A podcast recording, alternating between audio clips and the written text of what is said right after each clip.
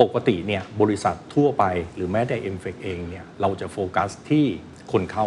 สิ่งที่ m f e c กลับมาโฟกัสคือโฟกัสที่คนออก ไม่ให้คนของ m f e c รีครูดคน ถ้าคุณไม่มีความสามารถในการเอาคนออก แล้วเขายังรักบริษัทอยู่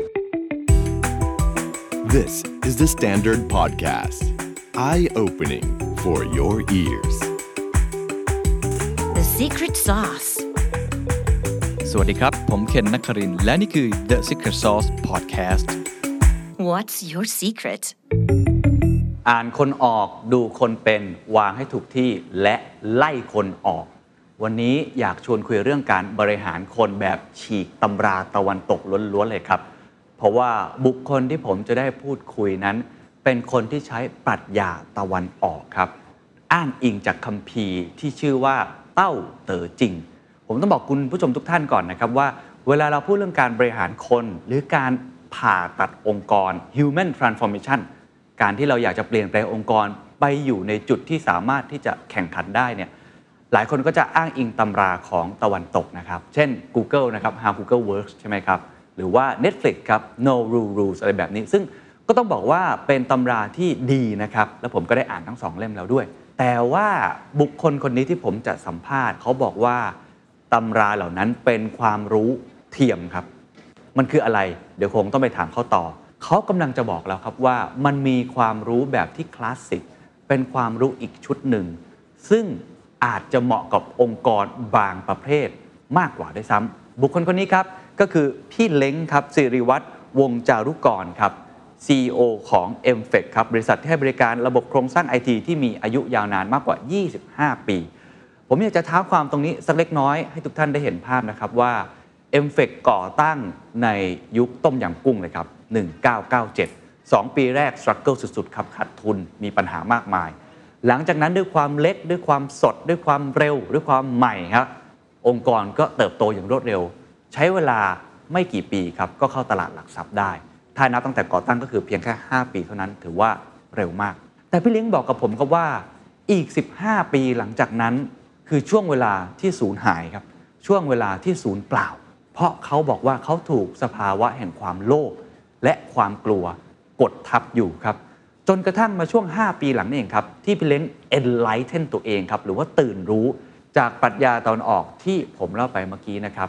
ช่วง 5 ปีหลังของ m f e c เป็นช่วงที่มีการผ่าตัดองค์กรใหญ่ที่สุดของพี่เล้ง แล้วพี่เล้งครับก็บอกว่า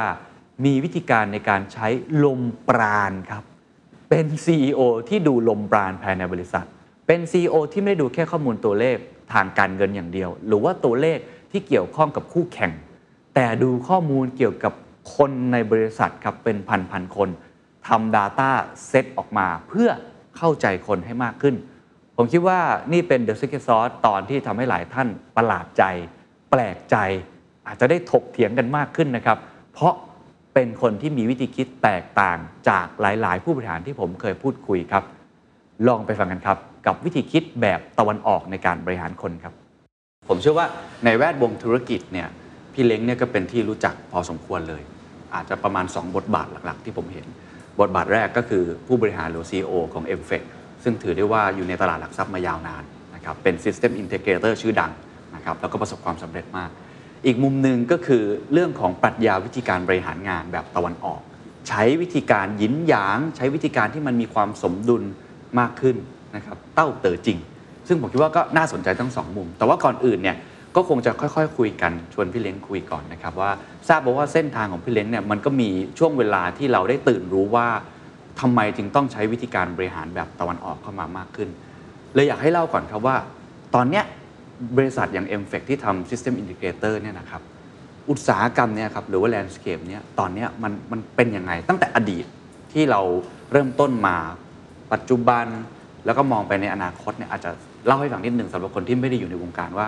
มันเปลี่ยนแปลงไปอยังไงและ m f e c ทำอะไรยังไงบ้างครับ แรกๆ m f e c ก็เป็นก็เป็น SI นะครับแล้วก็แล้วก็ทำหลากหลายเทคโนโลยีมีทั้งเขียนโปรแกรม มีทั้งทำอินฟราสตรักเจอร์ จนกระทั่งโลกมันก็เปลี่ยนเร็วอะปัจจุบันเนี้ยเอ่อเป้าหมายของ m f e c ทำก็คือว่าเราจะช่วยองค์กรขนาดใหญ่ที่ move ธุรกิจเขาเนี่ยไปสู่ดิจิทัลอีโคโนมีแปลว่าโครงสร้างพื้นฐานของดิจิทัลอีโคโนมีเนี่ยเราจะมีทีมต่างๆ ที่ทำไม่ว่าจะเป็นเอ่อสมมติใช้ Cloud Computing หรือมีทีมที่ทำเกี่ยวกับ Data Big Data AI Machine Learning หรือเออ ต้องมีเอ่อ Security Cyber Security ต่างๆ เพราะฉะนั้นครับโครงสร้างพื้นฐานของการ move จากแบบเดิมมาสู่ digital economy เนี่ยอันเนี้ยคือคือทาร์เก็ตของ m f e c เพราะฉะนั้นปัจจุบันเนี้ย m f e c ก็คือเป็นพาร์ n เนอร์กับองค์กรขนาดใหญ่ เพื่อช่วยเขา move ธุรกิจมาสู่ digital economy ครับซึ่งตลอดคดรับเส้นทางที่เราดำเนินธุรกิจมาเนี่ยมันมีจุดเปลี่ยนอะไรสำคัญไหมครับ โดยเฉพาะจุดเปลี่ยนที่เราต้อง transform ไปตาม เทคโนโลยีที่มันเปลี่ยนแปลงไปหรือว่าคู่แข่งอะไรที่เข้ามา อาจจะเล่าเป็นเหมือนเป็น chapter chapter สั้นๆ ให้ทุกท่านได้เข้าใจ m f e c มากขึ้นก็ได้ครับ ในอินดัสทรีไอทีเทียบกับอุตสาหกรรมอื่นเนี่ยเห็นเขาบอกว่าเร็วกว่าอุตสาหกรรมอื่นเนี่ยหลายเท่า 7-8 เท่า แต่ว่าอุตสาหกรรมอื่นใช้เวลาไอทีปีหนึ่งเท่ากับอุตสาหกรรมอื่น 7-8 ปี เพราะว่าเปลี่ยนแปลงด้วยตัวเทคโนโลยีเนี่ยเยอะครับแล้วก็ที่ผ่านมาอย่าง m f e c ตอนเปิดมาทำได้ดีนะครับ เราเปิดมาปี 97 แล้วใช้เวลาเอ่อหลังจากวิกฤตต้มยำกุ้ง ใช้เวลาอีก 3-4 ปีเนี่ยแล้วก็เข้าตลาดหลักทรัพย์ครับธุรกิจนี้มันเป็นธุรกิจที่ต้องใช้คน วัตถุดิบของธุรกิจนี้คือคน ไม่ใช่เทคโนโลยีเหรอฮะไม่ใช่ครับ ธุรกิจไอทีสำหรับประเทศไทยเนี่ยเป็นอินดัสทรีที่ประเทศไทยขาดดุลร้อยเปอร์เซ็นต์ไม่มีส่วนไหนของไอทีเป็นของไทยเลยอ๋อครับ ถ้าเรา ส่งออกรถมามีไฟท้ายมีอะไรเป็นของไทยส่งอะไรต่างๆไอทีไม่มีเลย ยิ่งเราใช้เยอะเท่าไหร่เนี่ยเอ่อเราก็ต้องซื้อจากเมืองนอกหมดครับนั้นสิ่งที่ใช้เนี่ยก็คือคนทำยังไงที่เราพัฒนาคนเพื่อจะใช้เทคโนโลยี แล้วก็ทำให้กับลูกค้าทำให้กับคู่ค้าเราครับได้ได้เจริญเติบโตหรือได้ทานฟอร์มโดยใช้เทคโนโลยีนี้คราวนี้ปัญหาของของธุรกิจนี้คือถ้าเกิดวัตถุดิบมันคือคนเนี่ย ประเทศไทยทั้งปริมาณและคุณภาพของคนเนี่ยไม่เพียงพอกับความต้องการในอุตสาหกรรมครับ เพราะฉะนั้นมันก็มันก็จะเกิดอาการ shortage ของคนเรื่อยครับตลอด 10 กว่าปีที่ผ่านมา อันนี้ก็เป็นก็เป็น challenge ครับครับเป็นความท้าทายหนึ่งใช่แล้วในปัจจุบันก็ยังเป็นปัญหานี้อยู่ไหมฮะยังมีปัญหาเรื่องคนที่ยังช็อตรุนแรงเทอยู่ขึ้นรุนแรงขึ้นเรื่อยๆทำ รุนแรงขึ้นเรื่อยๆ อันนี้เป็นอีกความท้าทายหนึ่ง ซึ่งมันก็เลยนำมาซึ่งวิธีการบริหารคนอ่าในแบบที่พี่เล้งเล่าให้ฟังในหลาย ๆ ที่นะครับ แต่ว่าก่อนอื่นที่จะไปถึงบริหารคนแบบเจาะลึกเนี่ย ผมอยากให้พี่เล้งเล่าให้ฟังนิดหนึ่งได้ไหมครับว่าตั้งแต่ก่อตั้งบริษัทมาเริ่มต้นเนี่ย เมื่อกี้บอกว่าเจอกับวิกฤต คือเราเริ่มต้นแบบช่วงต้มยำกุ้งเลยเนี่ย ตอนนั้นวิกฤตที่เจอมันเป็นยังไง แล้วทำไมถึงสามารถที่จะฝ่าฟันมา จนสามารถเข้าตลาดหลักทรัพย์ได้ ใช้เวลาสั้นมากเลยนะครับตอนนั้นนะอายุก็ยังน้อยมากใช่ไหมครับตอนนั้น ถ้าพูดถึง ถ้าพูดถึงอายุทั้งหมดของ m f e c ปีนี้ m f e c อายุ 25 ปีแล้วครับช่วงแรก ๆ นะครับ คงยังเด็กและสดเนี่ยห้าหกปีแรกเนี่ยทำได้ดีมากห้าหกดีปีแรกทำได้ดีมาก แล้วก็ห้าหกปีสุดท้ายเนี่ยก็ทำได้ดีมาก หลังจากที่เราทานฟอร์มนะฮะตรงกลางเนี่ยดูแล้วเวสไปเยอะ พอสมควรโอ้ด้วยความไม่รู้ด้วยการบริหารแบบไม่รู้ธุรกิจมันก็จะขึ้นลงขึ้นลงอย่างเงี้ยครับแล้วแล้วไม่สามารถทำให้มันซัสเตนโตได้ครับอืมเพราะฉะนั้นสิ่งที่เอ่อที่บอกว่าพอตกผลึกความรู้ใน 5 ปีหลังครับแล้ว m f e c มีการทานฟอร์ม หลังจากนั้นเนี่ยหปีที่ผ่านมา m f e c ก็มีการเติบโตแบบcontrol ได้ยั่งยืนขึ้นเข้าใจแล้วโอ้ครับแสดงว่ามันมี chapter ของมัน 5 ปีแรก ช่วงตรงกลางแล้วก็ 5 ปีหลัง เป็นเส้นทางที่น่าสนใจผมขอเจาะทีละ chapter สั้นๆแล้วกันนะครับเพื่อจะเป็นบทเรียนกับทุกท่านเอา 5 ปีแรกบอกที่บอกว่าทำได้ดี ตอนนั้นมันทำได้ดีเพราะอะไรครับมันมันสถานการณ์ในตลาดคู่แข่งมันน้อย เราสดเราใหม่มันเกิดจากอะไรบ้างครับตอนนั้นบริษัทเล็ก บริษัทเล็กเนี่ยควบคุมง่ายครับควบคุมง่าย แล้วเราเอ่อบริษัทเล็ก เนื่องจากมีฐานเล็ก แล้วเราก็มีความเด็กมีความ เร็ว เราก็จะชนะคู่แข่งเนี่ยได้ง่ายอืมเวลาเวลาถ้าเรา run ธุรกิจต่ำกว่า 2 3 0 0 คนเนี่ยมันใช้ skill แบบหนึ่งพอทะลุ 2 3 0 0 คนเนี่ยมันต้องมี infrastructure ที่ดีครับมีวิธีการบริหารที่เข้าใจอืมแล้วถึงโตต่อได้ เพราะฉะนั้นผมเชื่อว่าแทบทุกบริษัทเนี่ย ช่วงแรกๆเนี่ยจะเติบโตดีหมดเลย อ่าจริงครับ แต่อยู่ที่ว่าทำยังไงให้มัน sustain แล้วโตต่อไปให้ได้ อ่าอันนั้นคือ challenge อ่า เพราะฉะนั้นผมเชื่อว่า 5-6 ปีแรกของถ้าใครก็ตามตั้งใจในการทำนะครับโฟกัสเนี่ยมันก็จะเติบโตดี อืมเข้าใจครับ โอ้ นี่นึกถึงธุรกิจเดอะ s แ a นดาร์ดตัวผมเอง ผมเนี่ยหกปีพอดี แล้วครับก็เป็นอย่างที่พี่เลี้ยงพูด คือก็มีช่วง struggle ช่วง 2 ปีแรก แต่พอหลังจากนั้นมันก็เริ่มโตเพราะองค์กรเล็ก แต่ตอนนี้ก็เริ่มขยายมากขึ้น ทราบมาว่า ไอ้ช่วงโหวตรงกลางที่เมื่อกี้พี่เล้งพูดเนะครับว่ามันมันไม่มั่นคงมันผันผวนมากเลย มันเป็นปัญหาเกิดจากอะไรครับ ตอนนั้นพี่เล้งเจอกับอะไรครับทำไมถึงบอกว่าเป็นช่วงที่เวสไปเลยครับผมก็ไปวิเคราะห์ย้อนหลังนะ ว่าอะไรที่เป็นสาเหตุ แล้วในที่สุดที่ตกผลึกก็คือว่าเรา run ธุรกิจด้วยด้วยความโลภกับด้วยความกลัว หมายความว่าเราอยู่ในสิ่งแวดล้อมที่ทำให้เรา run ธุรกิจด้วยความโลภโดยไม่รู้ตัว หรือด้วยความกลัวโดยไม่รู้ตัว ผมผมยกตัวอย่างอย่างนี้ครับนะครับ บริษัทในตลาดหลักทรัพย์เนี่ยทุกบริษัทพอจบปิด quarter เราก็ไปรายงานผลประกอบการครับถูกไหมครับ ทุก quarter เนี่ยเราจะเจอคำถามเซตเดิมๆ Q on Q โตยังไง Year on Year โตยังไง มีข่าวดีอะไรไหมเอ่อปีนี้เราจะทำเหนือกว่าที่คาดหมายอะไรครับต่างๆ เพราะฉะนั้น เราเจอคำถามพวกเนี้ยซ้ำๆเราเอาหน้าเราไปออกอะเราก็ต้องการ over achieve เรื่อยๆถูกป่ะเออเราก็ต้องให้สัญญาเขาถูกต้องเมื่อเราต้องการ over achieve เนี่ยคือเราเริ่มรันธุรกิจด้วยความโลภแล้วด้วยความไม่สมเหตุสมผล เป็นไปไม่ได้หรอกที่ชนะทุกอย่างตลอดเวลาทุกปีถูกไหมครับครับ ผลก็คือว่าบางปีมันจะขึ้นดีมากเลย แล้วปีต่อมามันก็จะ crap แล้วก็เดี๋ยวก็กลับมาขึ้นกลับมาลง หรือ รันธุรกิจด้วยความกลัว เราก็กลัวว่าธุรกิจนี้เราเริ่มสู้กับเขาไม่ได้ละ common sense คือควรจะหยุดทำแล้วตัด แต่ด้วยความกลัวว่าเดี๋ยวตัวเลขมันหาย เราก็ไม่ไม่ไปตัดมันอะไรอย่างเงี้ยครับอ๋อเข้าใจแล้ว เพราะฉะนั้นช่วงเวลานั้นก็เหมือนกลัวกับโลภมันธุรกิจก็เลยขึ้นขึ้นลงลงแบใช่บนี้คืตอลอดเมื่อเมื่อเราโลภเรามักจะเดินมูฟอะไรต่างๆ ที่ไม่สมเหตุสมผลครับ เมื่อเรากลัวเราไม่ ก็ไม่กล้าไม่มีความกล้าครับ ในการที่จะทำอะไรอ่า ครับ หลังจากที่เราขึ้นลงขึ้นลงอยู่แบบนี้อะไรเป็นจุดเปลี่ยนสำคัญครับ อะไรคือสิ่งที่ทำให้พี่เล้งแบบตกผลึกได้ แล้วมาเปลี่ยนแปลงใน 5 ปีหลังที่บอกว่าเมนเทนโกรธได้ดีมากเลย มันมีอะไรที่เป็นจุดพลิกผันชีวิตหรือว่าไปเจออะไรมา ตอนที่ m อ e c ประมาณอายุอายุบริษัทนะครับเอ่อประมาณ 20 ครับ เมื่อประมาณ5 5 6 ปีที่แล้ว ปีใหม่ก็ไปเจอเอ่อ CEO ที่เป็นลูกค้าอะไรเงี้ยผมก็ถามคำถามเดิมๆ เพื่อจะเช็คนะครับ ความสามารถในการแข่งขันของ m อ e c ณวันนู้นเนี่ยเป็นไงบ้างครับถามแต่ละคนแต่ละคนเขาก็บอกแต่ก่อนเนี่ยที่เขาซื้อ m อ e c เพราะว่าเป็นกลุ่มเด็กที่เก่งราคาถูกเร็ว แล้วก็แล้วก็ทำอะไรก็รับผิดชอบ ปัจจุบันเนี้ยแก่ช้าราคาแพง เก่งแบบไม่รู้แล้วแต่ทีมด้วย เพราะฉะนั้นความสามารถในการแข่งขัน competitive advantage มันหมดละ มันถึงมันถึงจุดที่รู้สึกว่า เฮ้ย ไม่ได้เลยเว้ยพอพอเจอคำจากเอ่อลูกค้าแต่ละที่อะเราก็กลับมาดูอายุเฉลี่ยพนักงานณวันนู้นเนี่ยสามสิบหกถือว่าแก่เลยนะครับในในในวงการเนี้ยครับก็เลยรู้ว่าโอเค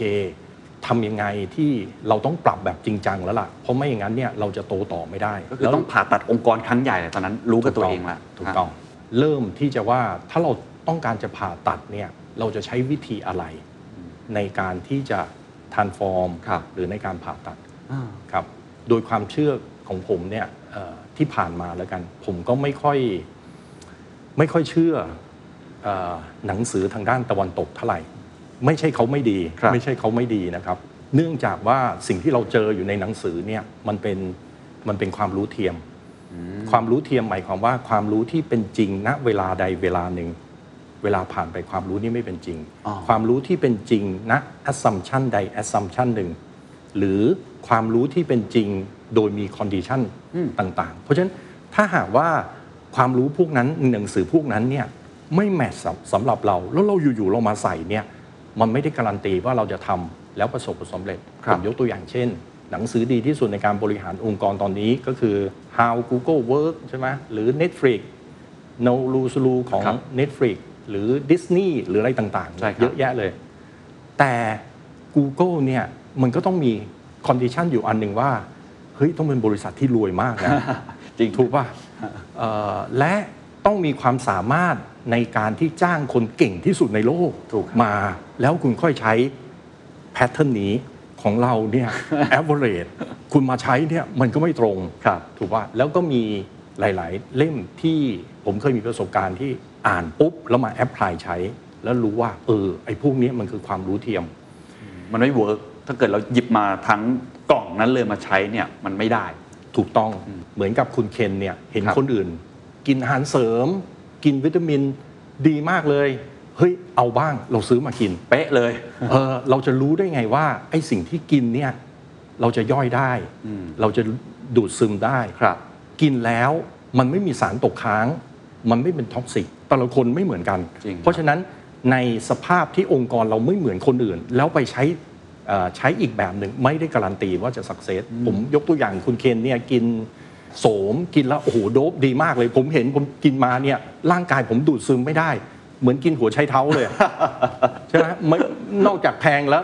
สารตกจากค้างสอีงกกลายเป็นหัวใช้เท้าเลย ใช่เพราะเพราะฉะนั้นนักความรู้ process เนี่ยไม่ได้การันตีว่าทุกบริษัทมาทำแล้วได้เอาพุทเหมือนกัน อืมนี่เป็นเป็นบทเรียนที่ดีนะครับ ว่ามันไม่ใช่ทุกอย่างจะใช้ได้กับทุกคนหรือว่าทุกบริษัท นี่คือสิ่งที่พี่เล้ง มองเห็นอยู่แล้ว ถูก เพราะฉะนั้นผมถึงหาความรู้แท้ ความรู้อะไรบ้างที่เมื่อสองสามพันปีที่แล้วเป็นจริง ปัจจุบันนี้ก็ยังเป็นจริง โอ้โห คนมันไม่เปลี่ยนหรอกฮะเอ่อบริหารคนยุคสามก๊กกับปัจจุบันนี้ก็ยังเหมือนเดิมใช่ครับ ถูกไหมใช่ครับเอ่อเพราะฉะนั้นผมก็มีโอกาสไปศึกษาข้อมูลของจีนนะครับครับ แล้วก็เจอคำโปรยแล้วกันคำโปรย เขาบอกว่า ตำราจีนเนี่ยมันมีเบอร์หนึ่งของหนึ่งในหมื่นคัมภีร์ตลอดการชื่อเต้าเต๋อจริง ในตำราเนี้ยมีตัวอักขระ5,000ตัว81บท แล้วมันเป็นเบอร์หนึ่งตลอดการเลยพออ่านคำโปรยถัดมาเขาก็บอกว่าแล้วแต่เลยบางคนก็บอกว่าคัมภีร์เนี้ยเกี่ยวกับกฎหมายการปกครอง บางคนก็บอกว่าคัมภีร์เนี้ยเกี่ยวกับปรัชญา ธรรมชาติ บางคนก็บอกคัมภีร์นี้เกี่ยวกับวิทยาศาสตร์อะไรแล้วแต่แล้วแต่การตีความโอ้โหมันเป็นคลาสสิกขนาดนั้นเลยเนาะแล้วแต่การตีความ ถูกต้องคำโปรยมันบอก ถ้าเกิดคนเป็นนักปกครองเป็นกษัตริย์อ่านคัมภีร์นี้ แล้วเข้าใจ คุณก็จะเป็นกษัตริย์ที่เรื่องลืออถ้าเกิดคุณเป็นพ่อค้า คุณอ่านคัมภีร์นี้เข้าใจ คุณก็จะกลายเป็นคนรวยที่สุดในโลกถ้าหากคุณเป็นหมอคุณอ่านคัมภีร์นี้เข้าใจ คุณก็จะเป็นหมอที่มีชื่อเสียงเลื่องลือ คัมภีร์นี้หลายคนที่ยืนยันนะครับ ยกตัวอย่างเช่น เป็นคัมภีร์ที่ทำให้ Warren Buffett กับ Bill Gates เป็นเพื่อนซี้ต่างวัยโอ้เพราะเพราะด้วยคัมภีร์นี้คนที่รวยที่สุดของเออฮ่องกงเขาก็บอกเขาเป็นสาวกคัมภีร์นี้ลีคาชิง คนที่รวยที่สุดของญี่ปุ่นเขาก็บอกเขาเป็นสาวกของคัมภีร์นี้โอ้หรือนักปกครองนะครับบารักโอบามา หรือนักปกครองเรื่องชื่อเขาก็ครับศึกษาเนี่ยโอ้พี่เล้งก็เลยไปศึกษา ผมก็ศึกษา แล้วเจออะไรในนั้นครับเล่าให้กับคุณผู้ชมฟังนิดหนึ่งที่อาจจะไม่เคยอ่านเจอแรก ๆ ก็อ่านก็ไม่รู้เรื่องนะครับอ่านก็ไม่รู้เรื่อง จนกระทั่งเริ่มอ่านครั้งที่สามเนี่ยไม่ต้องไปสนใจละเอ่อคนอื่นเขาตีความใช่ไหมผมก็ตีความ ผมเลยอ่านหนังสือรอบสุดท้าย ตีความในแบบของวิศวกรผมจบอ๋อเพราะวิว่าศจบวะวิศวะครับอ่าตีความในแบบวิศวะก็คือว่าเราจะ appreciate เฉพาะความรู้ที่ เราเอามา apply ใช้แล้ว work โอ้เป็นวิศวกรจริงอ่าเพราะฉะนั้นเราก็จับเฉพาะประเด็นที่เราใช้แล้วเวิร์กเข้ามา ในแง่มุมของ transformation ๆอืมใช้ตำรานี้เพื่อมา transformation องค์กรถูกต้องโอ้โห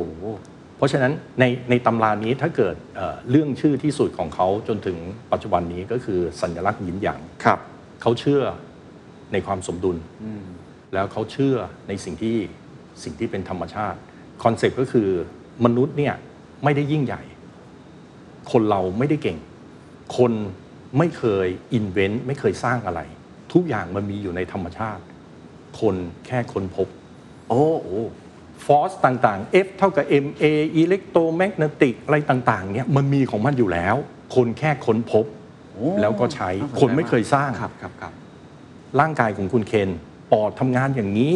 มี DNA อย่างนี้มีสมองมีอะไรต่างๆเนี่ยคนไม่เคยสร้างมันทำมามันของมันอยู่แล้วถูกต้องเราแค่ค้นพบแค่ค้นพบ concept จริงๆครับและสิ่งทั้งหมดที่ถูกดีไซน์มา ดีไซน์มาด้วยหยินหยาง ดีไซน์มาด้วยความสมดุลเหมือนกับร่างกายร่างกายคนเราเนี่ยครับนั่งนั่งนอนนอนสบายเนี่ย คุณเคนก็จะอายุสั้น คุณเคนเนี่ยทำงานหนักมากเลย ก็จะอายุสั้น แต่ถ้าคุณเคน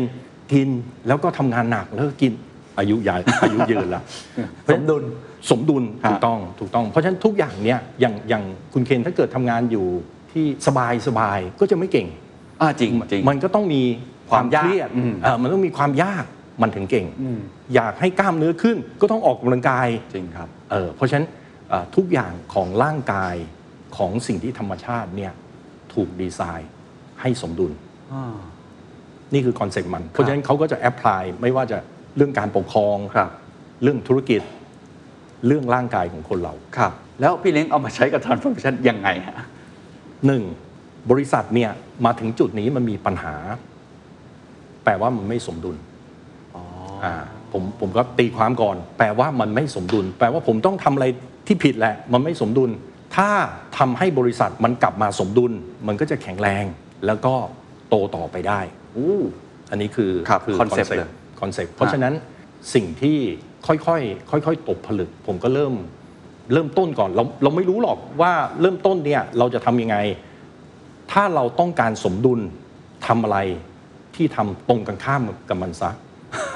วันๆเนี่ยผมทำอะไรก็ตามเนี่ยทำตรงกันข้ามมันซะแปลว่าเราต้อง overweight ไปด้านด้านใดด้านหนึ่งถูกปะอ่า CEO ที่ประสบผลสำเร็จมักจะมี pattern คล้าย ๆ กัน ชอบทำอะไรกับไม่ชอบทำอะไร CEO ทุกที่อะชอบทำอะไรชอบ ชอบดูตัวเลข ชอบวางแผน ชอบความเร็ว speed อยากเห็นผลเร็วๆ ผลประกอบการที่ดีครับ ชอบไปเจอลูกค้าชอบ create strategy ใหม่เอ่อ create business model ใหม่ ใช่เลยครับ ที่ CEO ไม่ชอบไม่ชอบฟังข่าวร้าย ไม่ชอบทำอะไรช้า ไม่ชอบยอมแพ้ ไม่ชอบไล่คนออก ไม่ค่อยชอบยอมรับว่าธุรกิจที่เราทำอันเนี้เฟลต้องปิดมัน พวกนี้คือสิ่งที่ไม่ชอบ จริงหมดเลยครับ ถูกไหมถูกครับ ทุกคนเหมือนกัน คราวนี้ตำราเขาบอกว่ากลับมาให้สมดุล สิ่งที่ผมทำอะไรที่ผมชอบเลิกทำ ทำแต่ไม่ชอบ จริงเหรอฮะอ่า ผมยกตัวอย่างนะครับ ผมครับยกตัวอย่าง สมมติกินกาแฟอย่างเงี้ยฮะ กินแล้วก็ได้ความหอมของกาแฟ ถ้าปกติเรากินแบบมีครีม มีน้ำตาลมีอะไรเงี้ยเราก็จะได้ความอร่อยแบบหนึ่งครับวันหนึ่งเราบอกว่าเฮ้ยเราจะเป็นเบาหวานอยู่แล้วเราต้องไปกินกาแฟดำกินอีกแบบหนึ่งมันต้องมีการเตรียมตัวอยู่ๆเอ่อผมไปดื่มกาแฟดำถ้าไม่มี preparation นะเฮ้ยกาแฟที่เราเคยกิน 10โมงเช้าแล้วอร่อยเนี่ย ไม่อร่อยเลยมันขมอย่างเดียวเลย ไม่มีความหอมหวานอะไรเงี้ย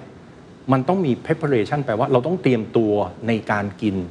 ความขม ครับ ถ้าเราต้องกินกาแฟดำเราจะเปลี่ยนมุมมองทันทีว่าเฮ้ยคราวนี้เราต้องไปที่รสชาติ เน้นไปที่กลิ่น ไม่ใช่ความขม อืม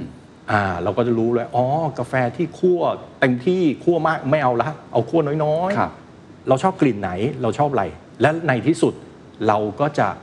เราก็จะชอบในในในสิ่งนั้น ครับครับ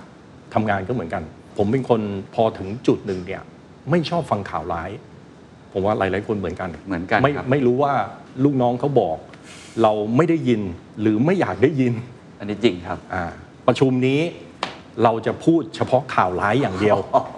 ไม่ต้องข่าวดีเลย ทุกคนมาแชร์กัน ส่วนแย่ของบริษัทมีอะไรบ้าง ปัญหาความขัดแย้งอุปสรรคพูดมาให้หมทุดกอย่าง เพราะว่าโหดมากวันเนี้ยเราจะเอาท่าเนี้ยโหดมาก ครั้งแรกจะรู้สึกเลยว่าเฮ้ยถ้าไม่มี preparation เนี่ยโอ้โหมันเป็นความหายนะเลย จบไปสองชั่วโมง มันก็กลายเป็น complaint section อืมคนโทษกันไปใช่ใช่โทษกันมาใช่จริงถูกไหมจริงจริงแล้วแล้วพอเราเป็นคนนั่งฟังเรารู้รู้สึกเลยว่าเออทุกคนจะชี้ว่าคนอื่นเป็นคนผิด ไม่มีใครพร้อมที่จะทำอะไรเพื่อคนอื่นประชุมไปอีกสองสามที ไม่มีประโยชน์เลย จากที่เขารักกันอยู่ดีๆ แม่งเกลียดกันเลยอะ ข้ามกันถูกป่ะเพราะมันมันเป็น negative approach อะถูกต้อง เพราะฉะนั้นสิ่งที่รับรู้ก็คือว่าเฮ้ยมันต้องมี preparation บางอย่าง การที่เราสามารถพูดอะไรตรงไปตรงมาเนี่ยเราต้องมี trust ณระดับหนึ่งครับ ไว้วางใจอะอืมถูกป่ะถูกถ้าครับเกิดเราไม่เชื่อใจกันเนี่ย ผมไม่มีทางกล้าบอกหรือ comment คุณเคนเลยถูกป่ะใช่ครับถูกครับเออเพราะฉะนั้นเราต้องมีทีมเวิร์กณระดับหนึ่งอืมนี่คือ preparation นี่ที่คือเราต้องสร้างเราก่อนเราเราก็เลยรู้ว่า อ๋อ บริษัทเราเนี่ยต้องการ preparation อย่างนี้ แล้วจากสิ่งต่างๆ พวกเนี้ยผมก็เริ่มเห็น pattern ของ Data อะไรบางอย่าง เริ่มเห็น pattern ของ process อะไรบางอย่าง ว่าบริษัทควรที่จะปรับเข้ามาสู่สมดุลยังไง ผมยกตัวอย่างอย่างอย่างเฉพาะเคสนี้อย่างเดียวเนี่ยข่าวร้ายฮะเราจะสร้าง trust ยังไง เราจะ ทำให้มันเป็น safe haven ทุกคนสามารถพูดแล้วไม่เป็นการฟ้องกันยังไงถ้าองค์กรมันไม่เคยมีอยู่ อืม แล้วเราก็เริ่มรู้สึกว่า อ๋อ มันเกิดจากบางสิ่งบางอย่าง ที่เราคิดว่ามันดีมาก แล้วมันทิ้ง toxic ออกมา m f e c เคย implement เอ่อ KPI ครับ OKR ประสบผลสำเร็จแต่ by product ของ KPI เนี่ยทำให้บริษัท เป็นไซโลไปเรื่อยๆอ่าอันนี้อันนี้เป็นเหมือนกันทุกบริษัทใช่ถูกปะนั่นเหมือนกับเวลาเราเราใช้ treatment หรือ process ใด process หนึ่งเนี่ยเราต้องรู้ side effect ของมันนะ อ๋อเออจริงครับ เหมือนกับเราให้ยาถ้าให้ในจังหวะที่ดี โดสที่ถูกต้องปริมาณที่ถูกต้องเรียกว่ายา ครับ ปริมาณที่ไม่ใช่จังหวะผิด มันก็คือยาพิษ จริงครับ โดยไม่รู้ตัว เราก็รู้ว่าอ๋อ process ต่างๆ ของเราเนี่ยมันสร้างเป็นอย่างนี้ แล้วหลายๆอย่างเนี่ยที่ไม่ได้ถูกดีไซน์มาตั้งแต่ต้น มันเป็นอุปสรรคในการ transform มากเลยอะผมผมยกตัวอย่างอีกอันหนึ่งครับนอกจาก trust แล้ว นอกจากความไว้วางใจครับความรู้สึกปลอดภัยที่เราจะพูดอะไร อีกอันหนึ่งที่จำเป็นต้องมี teamwork ครับถามบริษัท เนี่ยบริษัทเรามีทีมเวิร์กป่ะมีทุกคนบอกมีทีมเวิร์กหมดอืมเฮ้ยมีทีมเวิร์กเนี่ยมันทีมเวิร์กยังไงวะครับทำไมถึงออกมาอยู่ใน meeting นี้แล้วไม่เข้าใจกัน แปลว่าทีมเวิร์กที่เกิดขึ้นโดยธรรมชาติเนี่ยไม่ได้มีประโยชน์บริษัทผมนะครับ ผมว่าหลาย ๆ บริษัทเหมือนกัน มันเป็นทีมเวิร์กแบบที่เป็น vertical อ๋อ เป็น เป็น เป็นไซโล เป็นทีมเดียวกัน ถูกต้องฮะ เฮ้ย บัญชี คุณทีมเวิร์กคุณคือใคร เฮ้ย ทีมเวิร์กผมคือการเงินคืออะไร กลุ่มบัญชี ใช่ครับ content teamwork คือไงโอ้ยกลุ่มเดียวกันครับแล้วทุกคนเป็นทีมเวิร์กแบบ vertical ไม่มีประโยชน์อะไรเลยโอ้เหรอฮะสิ่งที่ทีมเวิร์กที่เราต้องการคือทีมเวิร์กแบบ horizontal อืมในระนาบเดียวกันถ้าข้ามถามแผนกว่าอืมถูกต้องทีมเวิร์กของเซลล์อ๋อทีมเวิร์กผมคือบัญชีครับ คือ engineer ครับ คือ CEO คืออะไรต่างๆ ในระนาบเดียวกันครับทีมเวิร์กพวกเนี้ยมันถึงสร้าง ออกมาเป็น competitive advantage ของบริษัทเรื่อยๆ ก่อนการ transformation นะครับ แต่ละทีมของผม strong มากเลยอะมันเหมือนกับที่เขาบอกอะนิ้ว 5 นิ้วถ้าไม่ยินยอมพร้อมใจในการงอพร้อมกันเนี่ยกำปั้นไม่เกิดของผมเนี่ยแต่ละวันแม่งใช้ดัชนีอย่างเดียวเลย นิ้วแต่ละนิ้วแข็งแรง แข็งแรงมากทุกนิ้วเลยแต่ไม่ยอมคถูกต้องมันมันประกอบร่างกันไม่ได้ำโอ้ครับครับ เพราะฉะนั้นเราก็จะเริ่มรู้ว่าโดยตัวโครงสร้างกับ process ต่างๆ ที่เราที่เราวางลงมาเนี่ยมันมีปัญหาโดย by design ครับ สิ่งหนึ่งที่ผมเรียนรู้นะครับเอ่อ20 ปีแรกเนี่ยผม appreciate อย่างเดียวคือ speed คือความเร็ว ตามกฎของสมดุลก็คือว่าคุณไม่มีทางโตได้เลยอะถ้าคุณรู้จักแต่เร็ว แล้วคุณไม่ appreciate slow สุดยอดเคล็ดวิชาคือ slow งงปะงงนิดนึงเพราะว่าอ่าตอนนี้ธุรกิจทุกคนพยายามจะวิ่งให้เร็วปลา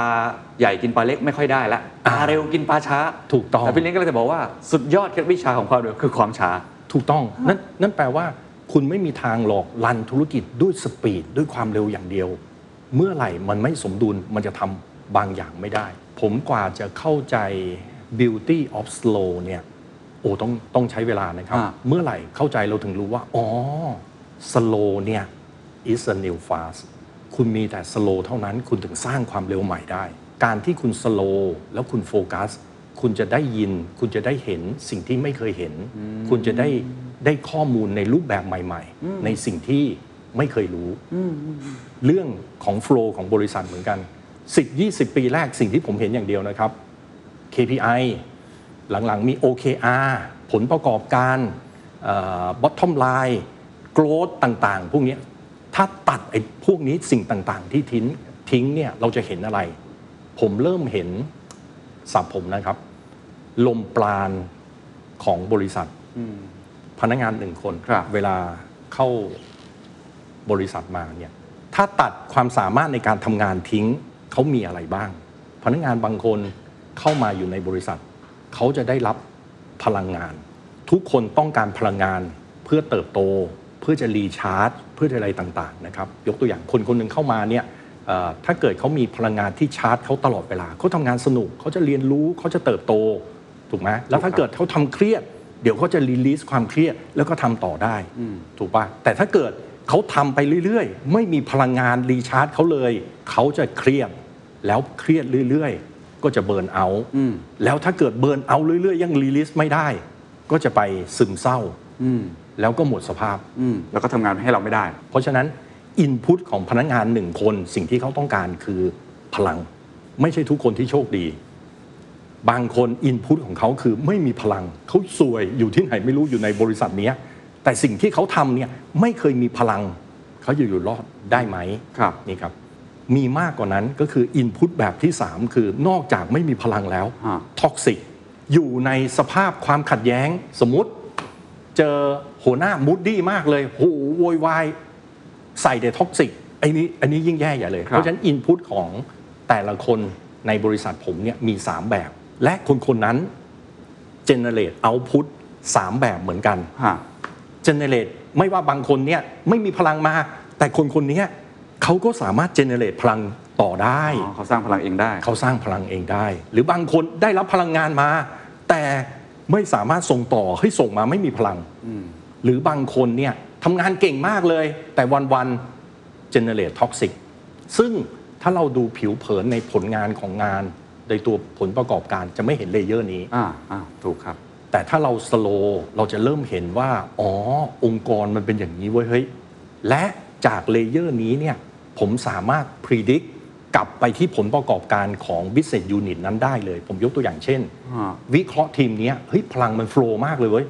ไอ้นี้มาปุ๊บไอ้นี้มีตัวต่อแล้วก็ส่งถ่ายมา เมื่อไหร่พลังมัน flow ทุกคนทำงานแล้วแล้วแล้วมีพลังในการเรียนรู้เนี่ย by product แล้วเนี่ย BU นั้นควรจะเติบโตโอ้มันพอไปดูผลประกอบการของมันก็จริงเว้ย BU นี้เนี่ยอ๋อฮะปกติผมดูแค่ 3 ตัวเลข ตัวเลขแรกก็คือว่า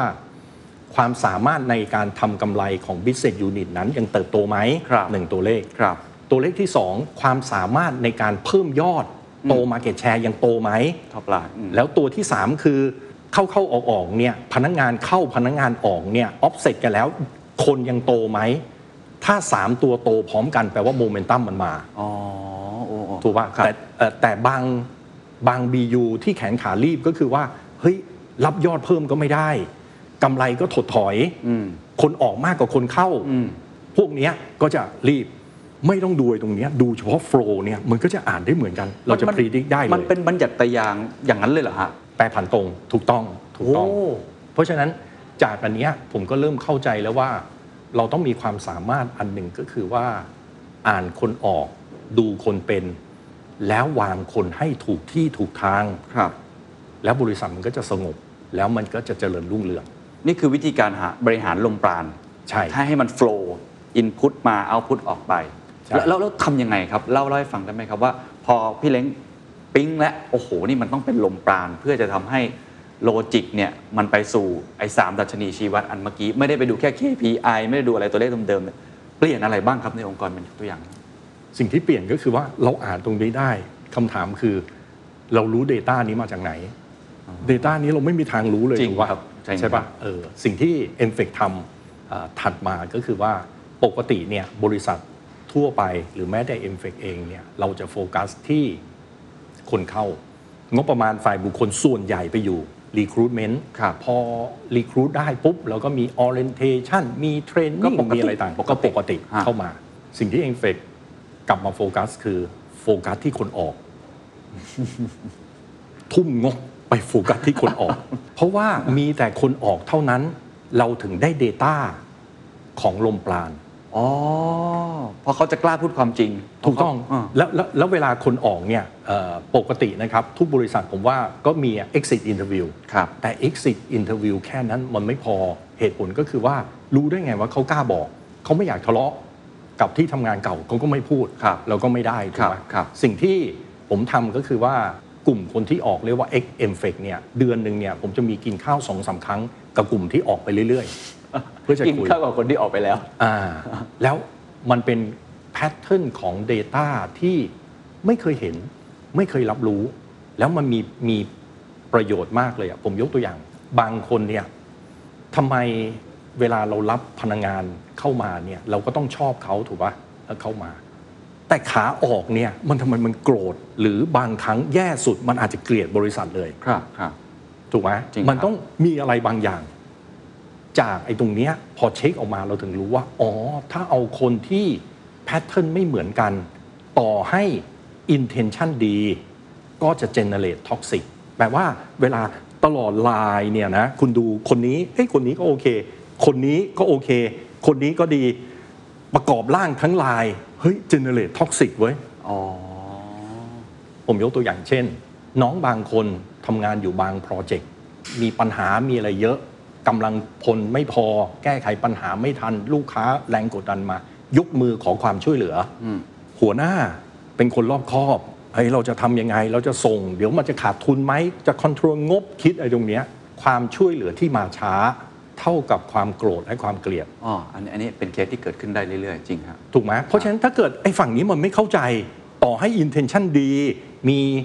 รักษาผลประโยชน์ให้กับบริษัท แต่สิ่งที่มาเนี่ยมันแลกกับความโกรธความเกลียด จากข้อมูลพวกนี้หรือความยุติธรรมที่มาช้าคือความไม่ยุติธรรม หลายๆอย่างพวกเนี้ยเราก็จะรู้ว่า flow ของ Data พวกเนี้ยเฮ้ยคนประเภทนี้เนี่ยไม่ได้ละ มันต้องการเร็วกว่านี้ เวลาคนเปลี่ยนเนี่ยลมปราณมันจะมันจะเห็นอะเอ่ออย่างสมัยก่อนนะครับ คนรุ่นผมเนี่ยครับ คุยกัน 6 เดือนครั้งหนึ่ง หรือประเมินผลงานปีละครั้งโอเค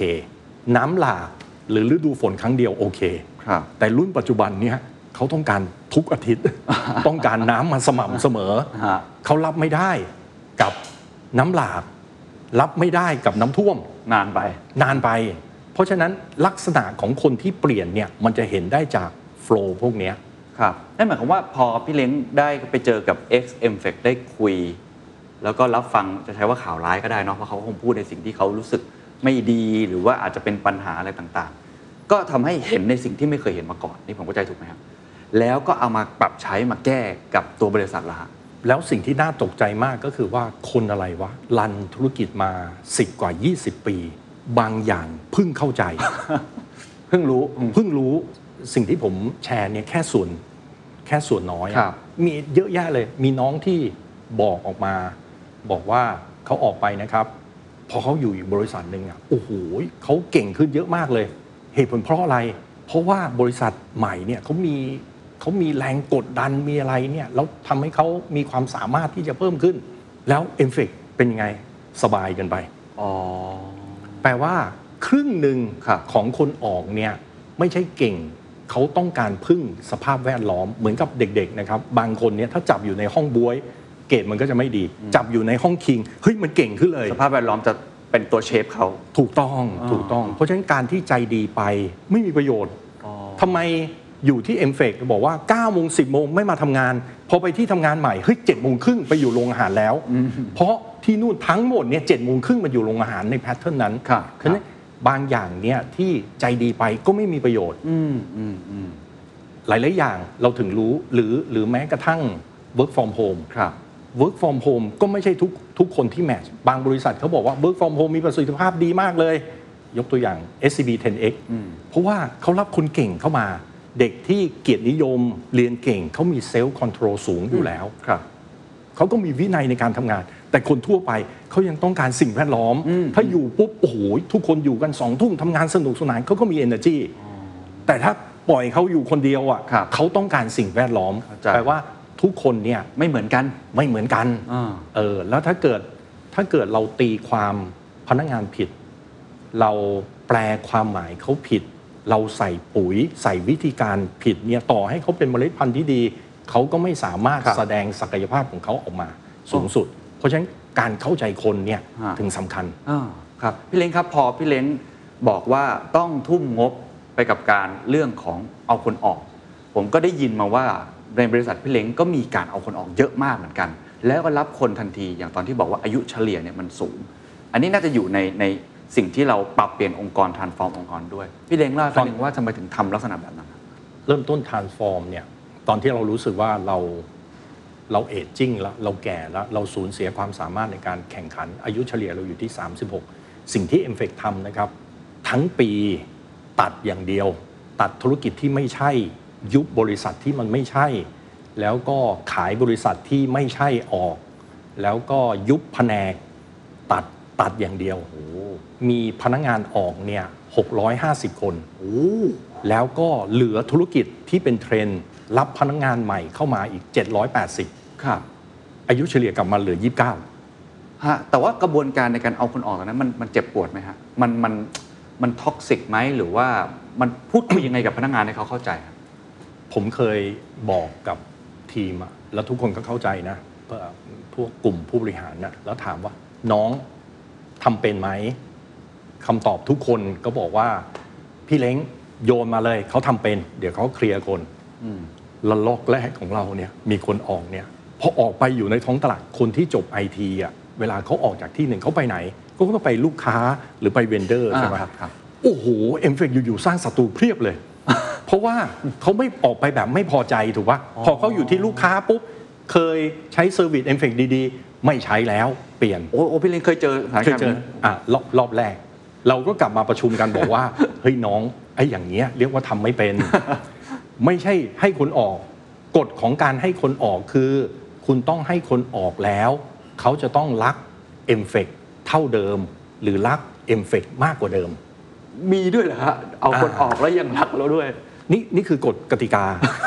แล้วหลังจากนั้นในการในการยุบบริษัท เปลี่ยนธุรกิจอะไรพวกนี้ระลอกใหญ่ของ MFEC เนี่ยในการ transform ก็มีคนออกเยอะ ผลก็คือทุกคนที่ออกเขาก็รัก m อ e c แล้วผลจากการออกของเขาเนี่ยเฮ้ยยอด m อ e c ก็เพิ่มขึ้นผมเล่าให้ฟังนะครับ ปีที่ผมทันฟอร์มหนักๆเนี่ยมีคนออกตัดธุรกิจ แล้วก็เลิกทำธุรกิจราชการ ราชการเนี่ยคอนทิบิวให้ m อ e c ประมาณสัก 2,000 กว่าล้านต่อปี เลิกทำ แปลว่ายอดมันหายไป 2,000 กว่าล้าน ยอดก็คิดเป็นตกกี่ประมาณกี่เปอร์เซ็นต์ครับพอชั่นตอนนั้นสัดส่วนครึ่งหนึ่งโอ้ครึ่งหนึ่งพี่เล้งกล้ากล้ามากๆนะฮะตัดหมดผลของมันนะครับเอ่อหลังจาก transform แล้วเนี่ยภายใน 3 ปี MFEC ก็กลับมา new high เฉพาะอยู่ในเอกชนอย่าครังบเดียว แล้วก็ธุรกิจก็โตโตทุกด้านเลยอะแต่ก่อนโดยเฉลี่ยเนี่ยเรามี backlog คือสัญญาอยู่ในมือ 2,000 กว่าล้านตลอดเวลาครับ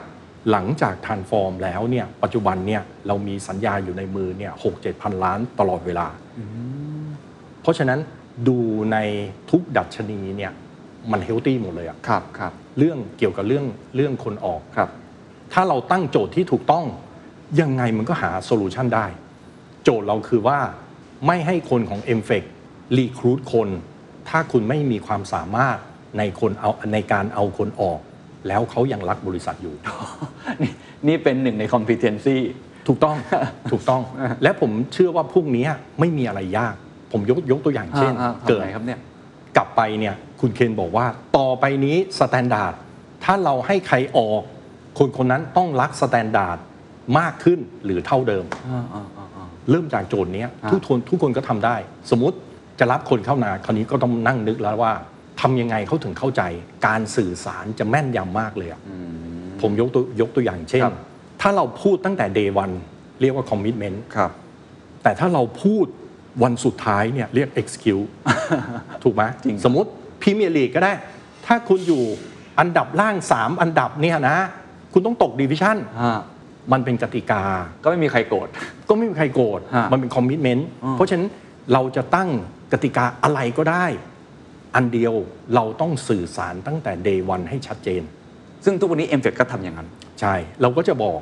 concept ในการที่จะทุกคนต้องเอาคนออกได้เนี่ย concept ของการ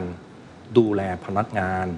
ความคาดหวังเนี่ยมันก็เปลี่ยนไปครับในอดีตนะครับในอดีตเนี่ยเรามองพนักงานว่าเราอยากให้พนักงานอยู่บริษัทนานๆโตไปกับเรา เติบโตไปกับเราอยู่กับเราจนเกษียณ โดยเราไม่คิดเลยว่าไลฟ์สไตล์ของคนคนนั้นเนี่ย กับเราที่จะไปเนี่ยมันจะ match กันได้ไหม เพราะว่าคนไม่เหมือนเดิมอ่าช่วง 20ถึง30เขาอาจจะทำงานสองสามทุ่มได้ 30ถึง30 เฮ้ยมีลูกแล้วเว้ยเริ่มมีแล้วถูกป่ะถูกครับเพราะฉะนั้นเราไม่เคยคิดเราบอกอย่างแล้วเราก็พยายามที่จะชักชวนพยายามที่จะ MFEC สมัยก่อนมีออกทั้ง e ศพมีออกต่างๆเพื่อจะดึงคนก็ไม่ work อยู่ดี เพราะว่าโจทย์ข้อแรกเราตั้งไว้พี่ที่ผิด เพราะอยากให้เขาอยู่กับเรานานถูกต้องๆโอ้ เพราะฉะนั้นโจทย์กลับมาถ้าเราโฟกัสที่คนออก เราไม่ได้โฟกัสที่ recruitment โฟกัสที่คนออกก็คือว่าเราไม่ได้อยากให้ใครอยู่กับเราตลอดเวลา แค่ขอให้เขาอยู่กับเราในช่วงเวลานั้นเนี่ยได้แสดงศักยภาพสูงสุดในวัยนั้น เหมือนกับเข้าใจพนักงานให้ชัดเจน ถ้าเป็นแอร์โฮสเตส5ปีพอนะ พอแก่ปุ๊บไปทำอย่างอื่น เราบอกเขาก่อนเลย เออ ถ้าเกิดคุณเป็นโปรแกรมเมอร์ โปรแกรมเมอร์เนี่ยงานตรงเนี้ยมันหนัก มันอะไรเนี้ยทำได้ไม่เกิน 7 ปี ไม่เกิน 10 ปี แล้วก็เปลี่ยนทุกคนก็จะรู้ว่าหน้าฟังก์ชันของเขาเนี่ยคนคนนี้เวลารับเข้ามาคนคนนี้จะออกเมื่อไหร่ โอ้ตกลงตั้งแต่วันแรกเลยอ่าถูกต้องคือจริง ๆ คนเข้าคนออกเนี่ยสำหรับบริษัทเนี่ยไม่กระเทือน ถ้าไม่ใช่เป็นเซอร์ไพรส์อืม ถูกไหมจริงถ้าเราครับถ้ารู้อยู่แล้วรู้อยู่คนนี้แล้วเราก็จะเตรียมสาพร้อมปีเราก็จะมี successor เราก็จะมีกำลังคนมาเตรียมพร้อมฮะสิ่งที่เรากลัวอย่างเดียวคือกลัวเซอร์ไพรส์จริงครับ เตรียมไม่ทันอ่าถูกต้อง เพราะฉะนั้นวิธีการเนี้ยมันก็จะชัดเจน ทุกคนก็จะรู้ว่าอ้อกลุ่มนี้ อายุเฉลี่ยของพนักงานที่อยู่ใน m f e c ทั้งบริษัทนะครับอยู่ที่ 7 ปี อ๋อโอ้โหนี่เหมือนอายุนักเฉลี่ฟุยตบอลอะไรอย่างนั้นเลยเนาะจะมีอ่าแบบทามมิ่งเราก็จะรู้ว่าเอ่อมีแค่บางกลุ่มที่ขึ้นมาเป็น ผู้บริหารที่เขาไปต่ออยากอยู่กับเราต่อาบางกลุ่มเขาจะเปลี่ยนสิ่งต่างๆ พวกเนี้ยพอ mindset เราเปลี่ยนครับ mindset เราเปลี่ยนเนี่ยทุกอย่างในการบริหารจะเปลี่ยนอย่างแต่ก่อนเนี่ยเราเอ่อตอนที่ m f e c แต่ละช่วง m f e c รับคนเก่งเข้ามา ปัญหาของการมีคนเก่งก็คือ turnover สูง MFEC เคย turnover สูงสุดปีหนึ่ง45%เกือบครึ่งหนึ่งอะเปลี่ยนตลอดเพราะว่าเขาเก่งใช่ไหมก็มีคนดึงตัว แล้วเราก็ เราก็กุ้มใจมากเลย เราก็พยายามจะไม่ให้เขาถูกดึงตัวอะไรพวกเนี้ยก็ให้ benefit ทุกอย่างอย่างที่พี่เล้งเล่าถูกต้อง ซึ่งพวกนั้นอะมันมันไม่ได้แก้ หลังจากนั้นเนี่ย turnover ก็ต่ำบางคนเข้าใจว่าบริษัทถ้าเกิดมี turnover ต่ำแปลว่าดี ไม่ใช่ให้มองอย่างนี้ เมื่อไหร่ก็ตาม ถ้าบริษัทเรามีแต่คนดึงตัวเนี่ย แปลว่าคนเราเก่งครับ ถูกป่ะถูกครับ ถ้านับปีหนึ่งไม่ไม่มีใครดึงตัวเลย เราจะสงสัยแล้วเรารับอะไรมาวะถูกป่ะมันเป็นธรรมชาติสิ่งอ่าสิ่งที่ต้องถูกที่สุดก็คือว่าเราต้องพนักงานเราต้องถูกคนดึงตัวตลอดเวลา แต่เขายังไม่ไปไหนใช่ครับเขายังทำกับเราฮะอันเนี้ยถึงเป็น value ของเราฟิตกับเขาอืมอืมอืมอืมอ่าเพราะฉะนั้นอย่าไปกลัวพนักงานออก ขอให้มีการเตรียมแล้วให้พนักงาน ใช้ศักยภาพสูงสุดของเขาเนี่ยครับอยู่ในช่วงเวลาที่อยู่ใน m f e c เนี่ยครับทุกคนวินหมด ตรงนี้นิดนึงนะครับก็คือว่าโฟกัสที่คนออกเนี่ยไม่ใช่ทุกบริษัทนะครับหมายหมายความว่าไม่ใช่ทุกบริษัทใช้ท่านี้แล้ว work ถ้าเป็นบริษัทใหม่ ๆ ก็โฟกัสที่คนเข้าอ๋อบางบริษัทถ้าแก่แล้ว 20 ปี ใช้แบบผมมา work stage มันเป็นอย่างนี้บริบทเป็นอย่างนี้ บริบทเป็นอย่างนี้นั่นแปลว่าบางอันที่ผมใช้แล้ว work อาจจะคนอื่นเวลา apply เข้าใช้ต้องดู stage ของช่วง ครับครับ ถ้าอย่างนั้นถามตรงนี้เลยครับ อะไรคือข้อควรระวังที่สุด เท่าที่พี่เล้งใช้อะไรคือ side effect ของวิธีการใช้งานแบบนี้เนี่ย มันมีอะไรที่ต้องระมัดระวังไหมเพราะพอพูดเนี่ยมันมันยากเหมือนกันนะฮะ การไล่ไล่คนออกเนะครับ การไล่คนออกเนี่ยหนึ่งมันต้องบางคนเขาบอกว่า หาคนโหดๆแล้วทำฟังก์ชันนี้ไล่คนออก อืม อันเนี้ยไม่ไม่ไม่ใช่เลยไม่ใช่อะอ่าจะต้องหา คนที่เห็นใจคนอะ humanize เยอะๆอ๋อเวลาเราจะให้เขาออกเราต้องดูก่อนว่า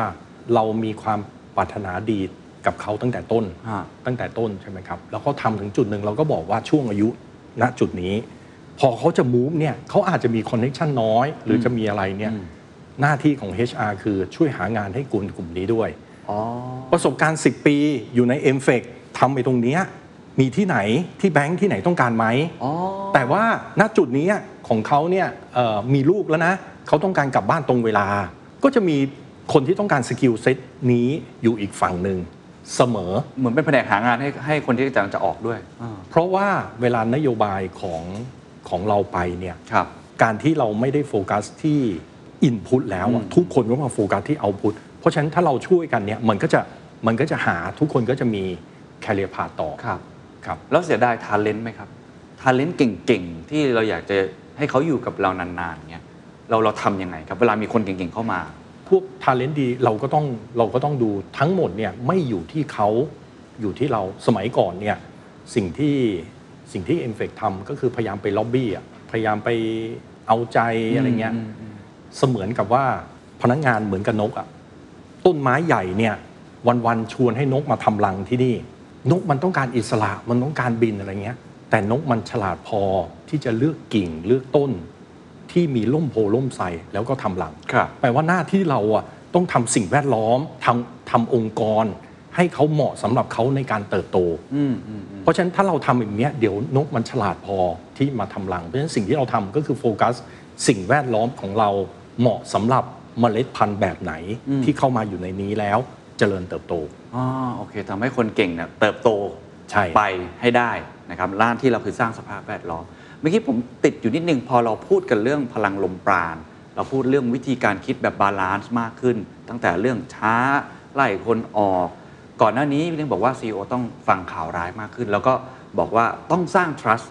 ให้คนสามารถพูดข่าวร้ายกันได้มากขึ้นเนี่ยสรุปแล้วหนทางเนี่ยพอเราเริ่มมาปรับองค์กรปรับลมปราณต่าง ๆทำได้จริงไหมฮะเกิด trust มากขึ้น หรือว่าไซโลเนี่ยมันหายไปไหมครับทีมเวิร์กอีกรูปแบบหนึ่งที่เป็นแนวราบเนี่ยมันเกิดขึ้นไหมครับ แล้วมันย้อนกลับมากับองค์กรยังไงบ้างครับ CEO ทุกคนเนี่ยเอ่อน่าจะเหมือนเหมือนเหมือนกันนะครับ เวลาบริษัทเรามีปัญหา เข้ามาดูปัญหา หาปัญหาเจอ ไม่ใช่ข้อยาก CEO ก็จะเห็นนะครับพอมีปัญหาปุ๊บ หา solution ให้เจอก็ไม่ยาก ตัวยากคือทำยังไงที่เราจะเข้าใจลูกน้อง แล้วทำให้ลูกน้องเนี่ยยอมรับใน solution ของเรา แล้วนำไปปฏิบัติอืมถูกปะเวลาเวลาเรามีปัญหานะครับ เราประชุม town hall ต่อให้เรามีอำนาจ เรามีไมค์อยู่ในมือ สิ่งที่เราพูดใช่ว่าเขาจะเอาไปปฏิบัติถูกปะใช่ครับทุกคนจะเลือกฟังเฉพาะสิ่งที่เขาเชื่อแล้วเอาไปทำหรือพูดต่อ อะไรไม่เชื่อมันก็พูดไป ใช่ไหมใช่ทุกที่เหมือนกัน แล้วสักพักหนึ่งถ้าเราไม่เข้าใจ ถ้าเราไม่เข้าใจลูกน้อง สภาพเหมือนกับขับรถอะแล้วแล้วเราหักพวงมาลัยไม่ได้อะเราหักพวงมาลัยซ้ายรถมันก็ยังไปขวาอยู่อืมทุกที่เจอเหตุผลเดียว เพราะว่าเราไม่เข้าใจรถ เพราะว่าเราไม่เข้าใจคนของเรา การที่เรามี Data เกี่ยวกับลมปราณแปลว่าเราต้องวางคนถูกที่ถูกทาง เมื่อไหร่อ่านคนออก ดูคนเป็นวางคนถูกที่เมื่อนั้นเนี่ยสิ่งที่เราพูดเนี่ยมันจะ implement ได้ แปลว่าอันดับหนึ่งอืมอันดับหนึ่งเนี่ยเราเอ่อต้องเข้าใจลูกน้องเราอืมต้องอ่านคนให้ออกก่อนใช่ว่าเขาต้องการอะไรไอ้วิธีการที่พี่เลี้ยงพยายามจะมาปรับใช้เนี่ยไม่ใช่ว่าจู่ๆโยนเข้าไปเลยใช่แล้วก็ทำไม่ใช่ แต่กว่าที่พนักงานจะเข้าใจแล้วเอามาใช้ต้องอ่านคนให้ออกก่อนงั้นผมถามอย่างนี้ได้ไหมครับพี่เล้งว่าปัจจุบันนี้ หน้าที่พี่เล้งจริง ๆ บทบาทเนี่ยพี่เล้งทำอะไรบ้างครับ เพราะว่าหลายคนก็จะบอกว่า โห ฉันต้องมานั่งดูคน ฉันต้องมานั่งหาอินไซต์โนเลจที่เกี่ยวข้องกับคน แล้วเรื่องกลยุทธ์ฉันก็ต้องทำวิสัยทัศน์ก็ต้องทำลูกค้าก็ต้องคุย อันนี้คือ pattern แบบตะวันตกที่พี่เล้งพูดแต่ตอนต้นเลย balance เวลายังไงพี่เล้งทำยังไงให้ยังเข้าใจตัวองค์กร แล้วก็สามารถที่จะบริหารคน แล้วก็ drive business ได้ด้วยครับ กลับมาที่ความสมดุลนะครับ หลาย ๆ อย่างที่ผมไม่ได้แตะต้องอะแต่ก็แต่ก็ได้ทำก็คือว่าเวลาเราทำสมดุลเนี่ยคือทำในสิ่งที่ตรงกันข้ามมันซะครับหลาย ๆ อย่างเนี่ยทุกวันเนี้ยผมทำงานน้อยลงเมื่อเทียบกับเมื่อเทียบกับ 10-20 ปีที่แล้วครับน้อยลงเรื่อย ๆ เลยอะเพราะว่าแต่เดิมอะทุกอย่างอยู่ที่กองอยู่ที่โต๊ะผมเซ็นทรัลไลซ์เซ็นทรัลไลซ์มากไปทำตรงข้ามทำไง ดีเซ็นทรัลไลซ์กระจายอำนาจ เพราะฉะนั้นมันก็กระจายอำนาจทุกคนก็จะไอเนี้ยและสิ่งที่ผมทำในรูปแบบปัจจุบันนี้ก็คือเห็น Data เห็นอะไรที่น่าสนใจ แล้วก็แชร์ แล้วให้น้องๆช่วยศึกษา มันก็จะมีน้องๆก็จะมีมุมมองเฮ้ยมันอย่างเงี้ยถูกไอ้อย่างเงี้ยไม่ใช่พี่ครับแล้วมันก็จะสนุกกันไปไปหมดเลยอะเราก็จะแก้ปัญหาแบบแบบพระพุทธเจ้าอะแก้ที่ต้นเหตุอืมเราก็จะรู้ว่าแต่ละอย่างเนี่ย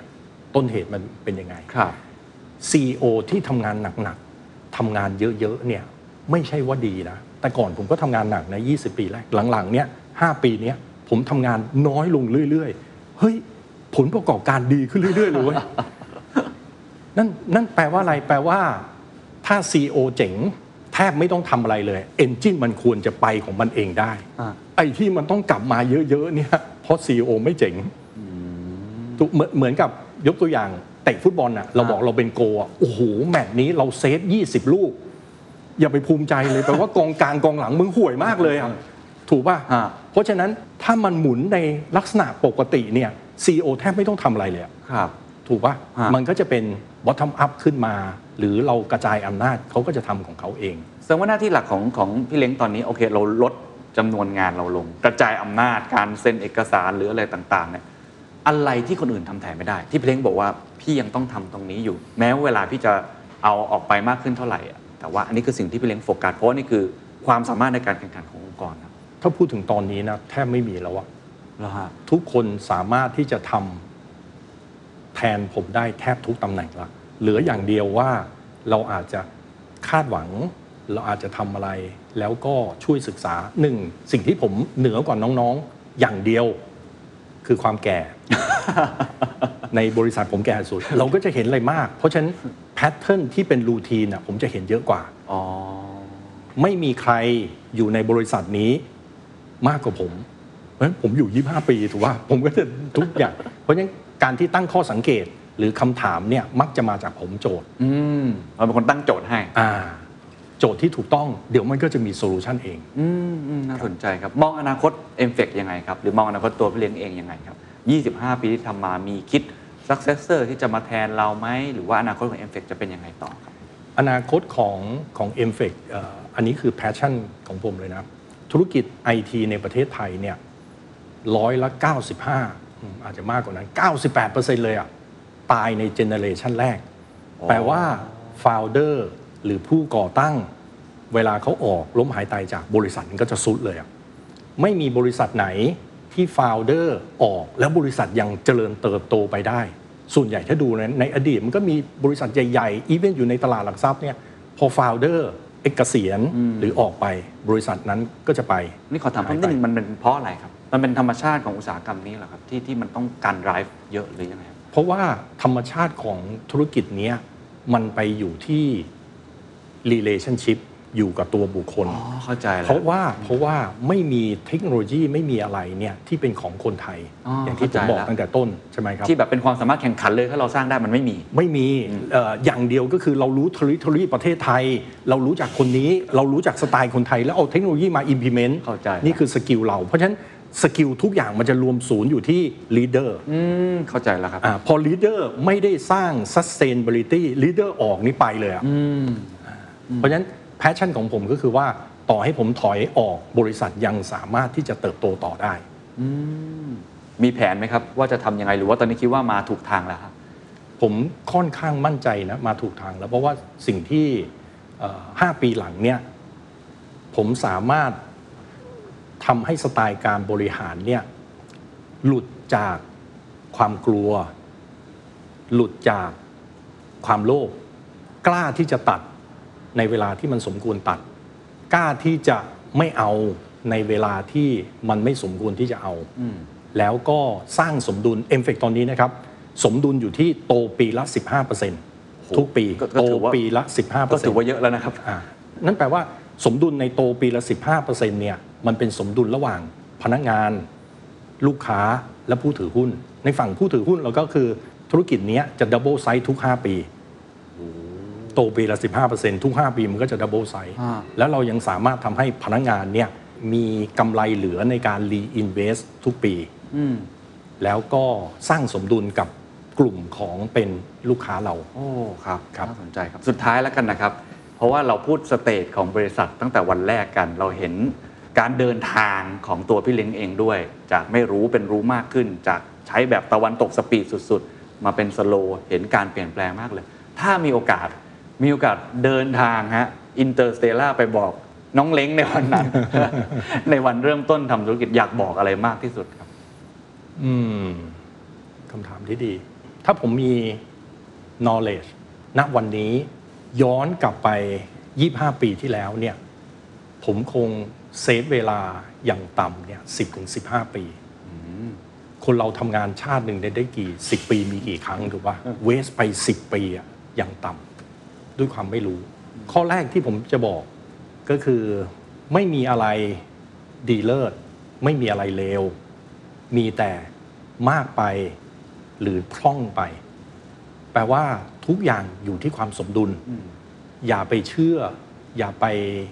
โอเวอร์เวทกับอะไรมากไป ผมผมยกตัวอย่างอย่างนี้นะครับ ถ้าใครเข้าตลาดเนี่ย regulation ของกรต best practice ของกรตตลาดหลักทรัพย์ดีมากเลย เราบอกว่าเราเชื่อเราทำนี่ร้อยเปอร์เซ็นต์เลยบอร์ดเราก็สไตล์นี้ทุกคนก็มาที่เอ่อ regulate ป้องกันความเสี่ยงเนี้ยบริษัทก็จะตายได้ เพราะว่าเพราะว่า overweight ไปตรงนี้เราก็ไม่กล้าทำอะไรใหม่ การที่ทำอะไรมากเกินไปต่อให้มันเป็นสิ่งดีก็จะกลายเป็นบริษัทที่ต้นทุนสูงมาก ทำอะไรช้ามาก ไม่กล้าที่จะตัดสินใจอะไรครับต้องมี committee ต้องมีอะไรต่างๆ เยอะ และจะสูญเสียความสามารถในการแข่งขันแปลว่ามีเฉพาะบาง stage เท่านั้นที่เฮ้ยเราบริษัทเราเสี่ยงมากเว้ยต้องเอากฎมาเยอะๆ ให้มาสมดุล แต่ถ้ากฎเยอะไปแล้วเฮ้ยเราต้องเราต้องมี creativity มีความเสี่ยงเข้ามา เพราะฉะนั้นทุกอย่างเนี่ย keyword คือความสมดุลนี่คือข้อแรก ข้อที่สอง อย่าทำให้ตัวเองตกอยู่ในสิ่งแวดล้อม ที่ทำให้เราบริหารด้วยความกลัวหรือด้วยความโลภเราอาจโดยไม่รู้ตัว อันนี้ก็อันตรายก็คือว่าหลาย ๆ ปีเมื่อไหร่เราเราโลภเราจะเดินมุกต่าง ๆ ที่มันไม่สมเหตุสมผล เมื่อไหร่ถ้าอยู่ใน environment ด้วยความกลัว เราก็ไม่กล้าอะไรเลย เวลาเราอ่านหนังสือเนี่ย เราก็จะรู้สึกว่าเฮ้ยทำไมโกดักไม่เข้าใจว่า คุณจะไปทำไอ้ตรงนี้ทำไมโนเกียไม่มาสมาร์ทโฟนทำไมเวลาอ่านมันน่ามันมันมันเห็นง่ายอะแต่ว่าคนอยู่ตรงนู้นเนี่ย CEO หน้าตอนนู้นไม่มีหรอก CEO ตำแหน่งขนาดพวกนั้นน่ะแล้วแล้วโง่ไม่มี เพียงแต่ว่าเขาบริหารอยู่ใน environment ของความกลัว เขาก็ไม่กล้าตัดสินใจ เขากลัวตัวเลขจะหาย เขากลัวอะไรต่างๆ หรือบางอย่างเนี่ยเฮ้ยเราไม่ได้ ลงทุนอะเราจะอยากได้อย่างเงี้ยมันโลภเนี่ยมันก็จะมักจะเดินในสิ่งที่ไม่สมเหตุสมผลเอฟเฟกหลายครั้งที่โลภนะครับ เราควรจะหยุดรับงานอู้ก็โลภรับเข้ามา คนมันก็เบิร์นเอาแล้วมันก็แย่ไปคนบางคนก็ก็ต้องออกต้องอะไรต่างๆเนี่ยเพราะฉะนั้นข้อที่สองที่บอกก็คือว่าพยายามทำตัวอิสระจากความกลัวและความโลภข้อที่3 ทุกอย่างมันเป็นไปตาม cause and effect เหตุปัจจัยกับผล action กับ reaction ถ้าเราเปลี่ยน action reaction มันก็จะเปลี่ยน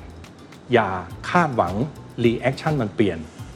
โดยเราไม่เปลี่ยน action เพราะฉะนั้นทุกอย่างเนี่ยมันคือเหตุปัจจัยมันคือผลนะเราทำอะไรเราก็ได้อย่างนั้น เพราะฉะนั้นการที่ต้องลงทุนศึกษา เราบอกว่าเราอยากรู้เรื่องลูกน้องเรามากเลย แต่เราไม่ลง effort ไม่เป็นไปไม่ได้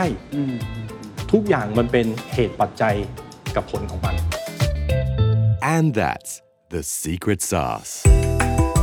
ถ้าคุณชื่นชอบ The Secret Sauce episode นี้นะครับ ก็ฝากแชร์ให้กับเพื่อนๆ คุณต่อด้วยนะครับ และคุณยังสามารถติดตาม The Secret Sauce ได้ใน Spotify, SoundCloud, Apple Podcast, Podbean, YouTube